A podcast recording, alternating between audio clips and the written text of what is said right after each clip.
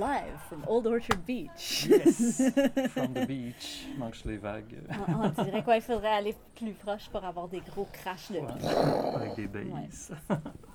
bienvenue, Andrea Jane. euh, Bienvenue à Krish, le podcast. Euh, On est le 30e épisode déjà. Je suis retombé sur des vieux projets dernièrement, puis euh, ça a été euh, vraiment excitant de voir comme, euh, comme toute l'évolution. Puis euh, je suis retombé sur ton premier projet, J'apprivoise la rue Saint-André, puis les tapes de cette époque-là. Fait que est-ce que tu as des bons souvenirs de, de ce building? Euh, Sur au fait, oui, Saint-André? c'est bon. Ça, ça- ça tombe bien qu'il y a un, un train, le son d'un train qui se passe parce qu'effectivement, c'est là que ça a commencé que j'ai entendu un le son le plus incroyable de ma vie. À ce coin-là de building de Saint-André, puis euh, je m'en rappelle même plus c'est quoi. Et, les- et de Ah, là est venue la connaissance de l'effet Sharawajdi à travers d'un texte écrit par Claude Schreier. Mais effectivement, c'était le son du train il faisait le, le coin qui montait vers Iberville, dans le plateau, près du Journal de Montréal. Tout ça, quand, ça, quand ça prenait la, la courbe, il y avait vraiment des problèmes avec le chemin de fer. Les- le fer lui-même était en train de tout se défaire. Puis ça faisait un crissement super aigu lorsque tu étais prêt. Mhm. Mais de loin, filtré par la ville, ça faisait une espèce de harmonique majestueux. Ça m'a tout pris euh, l'imagination. J'étais un peu obsédée par ce moment-là pendant des années parce que c'est la seule et unique moment où j'ai entendu ce son musical à travers la ville puis qui a commencé un peu mes recherches sur l'effet Sharawajdi, dont j'ai fait ma maîtrise à Concordia en études médiatiques avec Ah oui. une spécialisation dans le paysage sonore sur l'effet Sharawajdi et ce moment-là d'écoute. Et est-ce que c'est possible de- d'essayer de recréer ce moment? Non. Non.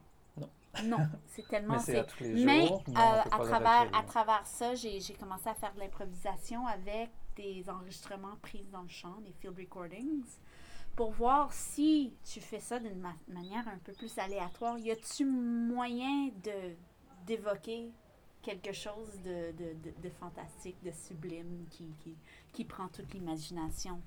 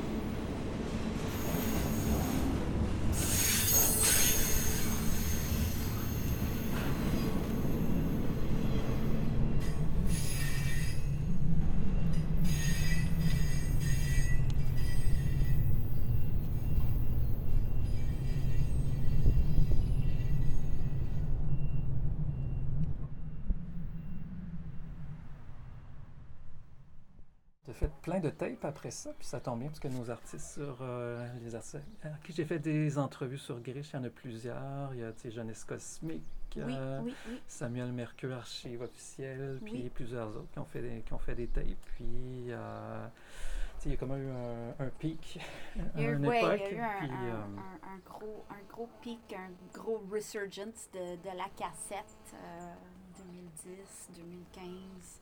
Ça continue quand même. Il y a quand même des tape labels. C'est drôle parce qu'il y a plein de tapes qui ont circulé. Puis il y en avait ici à Strange Main, il y avait des tapes. De, oui, il y avait des tapes ces, de euh, moi, puis euh, Idem Taftable, Ouais, Emily ouais, ouais. Mouchous, moi et Emily, lorsqu'on a commencé à, à- à travailler ensemble. On s'est rencontrés à CKUT euh, live en studio et on faisait des, des, des, des, improvisations. Puis on est parti, on a fait des petites tournées. Puis avant de faire ça, ben, on allait chez elle ou chez moi ou au studio. Puis on enregistrait des trucs. Puis on faisait des dubs de, de cassettes pour avoir des tapes euh, à trade avec des, gens qu'on rencontrait. Là.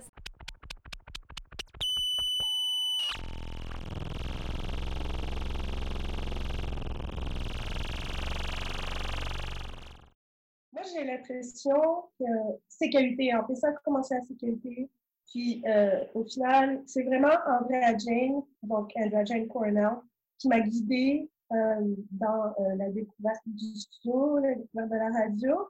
J'ai l'impression qu'en retour, moi, je l'ai un peu plus guidée dans la découverte de l'improvisation et éventuellement, on a collaboré et on s'est vraiment, on a vraiment cherché à, à, réfléchir à comment on peut faire sortir la radio du studio.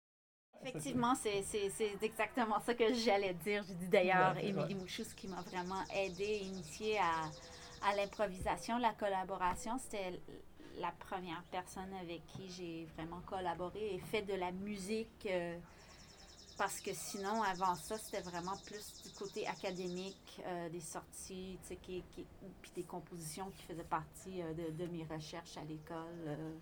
Euh, à la maîtrise et aussi au undergrad que j'ai étudié un peu en, en électroacoustique. J'ai pris quelques cours. Euh, il y avait des projets tripants comme la radio tricycle. oui, exact. avec euh, Émilie qu'on a fait avec euh, à Vertical, radio tricycle. C'était incroyable comme, comme parcours sonore à Laval avec tout le monde qui nous suivait en, vélo et moi Émilie en tricycle avec nos radios qu'on avait construit une, une composition par rapport à l'environnement dans lequel on traversait. Puis, euh, ben, c'est. Tu étais euh, directrice musicale longtemps, je pense, là-bas oui, aussi. Au fait, oui, j'ai commencé euh, CKUT euh, en tant qu'animatrice d'une émission de musique contemporaine qui s'appelait Where's the Beach. J'ai pris la relève de Kathy Kennedy. Puis le même hmm. été, bon, euh, j'étais encore à la maîtrise, mais j'avais plus, plus, de cours, puis il fallait que je me trouve du boulot parce que j'avais aucun financement. Alors voilà, il y a eu une ouverture à CKUT pour euh, être celle qui est en charge de la, la bibliothèque, c'est-à-dire la discothèque. C'est pas vraiment une discothèque, mais bon, tous les disques, toute la musique qui rentrait. J'ai fait ça pendant quelques années et par après, j'ai pris le chef de département parce qu'on a dû faire un peu de rapetissage de staff. Et voilà, je faisais les deux rôles avec euh, l'aide des étudiants euh, de McGill.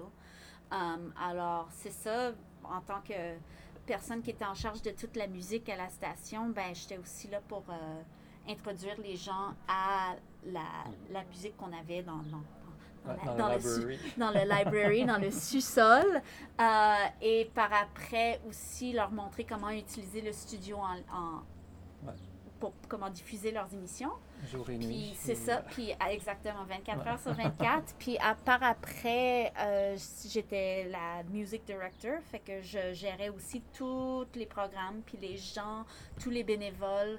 Euh, je leur donnais le support dont s'il y en avait besoin, parce que la plupart, ils étaient là depuis avant que, que, que, j'existais presque. J'ai fait ça pendant euh, six ans ou sept ans. Puis par après, j'ai continué à faire de la radio à CKUT et utiliser le studio pas mal comme un jam room personnel. Euh, en train de faire de la diffusion live euh, un peu euh, inspiré par Show pour ouais, Mon Stone, de Martine Crispo qui faisait ça depuis tellement longtemps puis qui était comme vraiment live radio art tous les deux semaines, super belle. Qui existe encore, je pense. Oui, qui existe encore, qu'il y a, d'autres gens qui le font aussi maintenant, puis euh, qui est vraiment un espace de création radiophonique.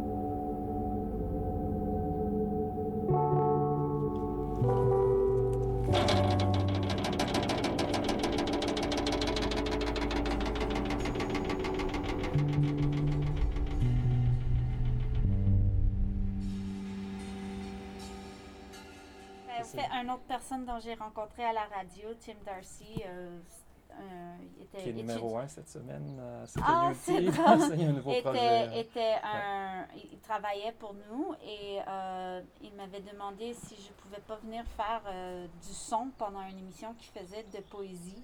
C'est de là qu'on a commencé à, à travailler ensemble, puis on faisait des drone nights à The Plant ensemble pendant un bon bout. Puis à un moment donné, euh, on a fait comme un show juste nous deux. On a vraiment aimé, puis on a enregistré. euh, Ouais. à- Il y avait puis c'est sorti sur, euh, Vitrola aussi. Oui, euh, ouais, exact. Puis euh, ça, ça l'avait sorti sur NNA Tapes. Ouais. Puis là, en terminant, euh, tu as encore des parutions sur Bandcamp, donc je vais euh, Oui. les partager avec les auditeurs. Il y en a plein qui sont accessibles gratuitement pour ceux qui découvrent aussi ton travail. Puis c'est beaucoup basé sur l'écoute, fait qu'il y a des pièces très très longues, euh, comme euh, 30 minutes. Puis Oui. euh, est-ce que tu veux nous parler des, des- des deux derniers, peut-être euh, Euh, mais je pense que celle qui est Light on the Sea, c'était vraiment en collaboration avec Alison Moore. Je fais beaucoup de, Ouais. de sons, puis de, de, de trames sonores ou de sound design pour des films, pour de, l'animation. comme Puis avec je Sabrina travaille- Oui, exact. Et avec Aaron Weisgerber et Mike Rollo, qui sont plus des films expérimentaux. Mais euh, avec Allison, euh, elle était en résidence euh, pour faire un travail de mapping sur un phare à Victoria. Puis, je lui, elle, elle, elle m'a engagée pour créer une trame sonore pour sa projection. Et c'est de là que c'est sorti. Mais c'est aussi comme quand je travaille avec Allison, souvent je vois pas le moving image. Il faut que j'utilise mon imagination puis que je me transporte un peu dans sa tête pour essayer de voir comme qu'est-ce que qu'est-ce qui pourrait fonctionner, mais aussi elle connaît beaucoup mon travail, alors elle, elle y fait confiance et elle, elle travaille avec pour faire euh, C'est un autre bon ce- match. ce, ce- ce truc-là. C'est ouais, ça, ça, ça marche très bien. J'en ai fait un autre récemment avec elle qui est qui était au euh, Grand Théâtre de Québec, le- la fresque grotesque. Oh, ok, j'ai pas Euh, connu mais ce qui est drôle, c'est que c'est toutes des pièces que j'ai j'ai jamais vues en, en- en personne.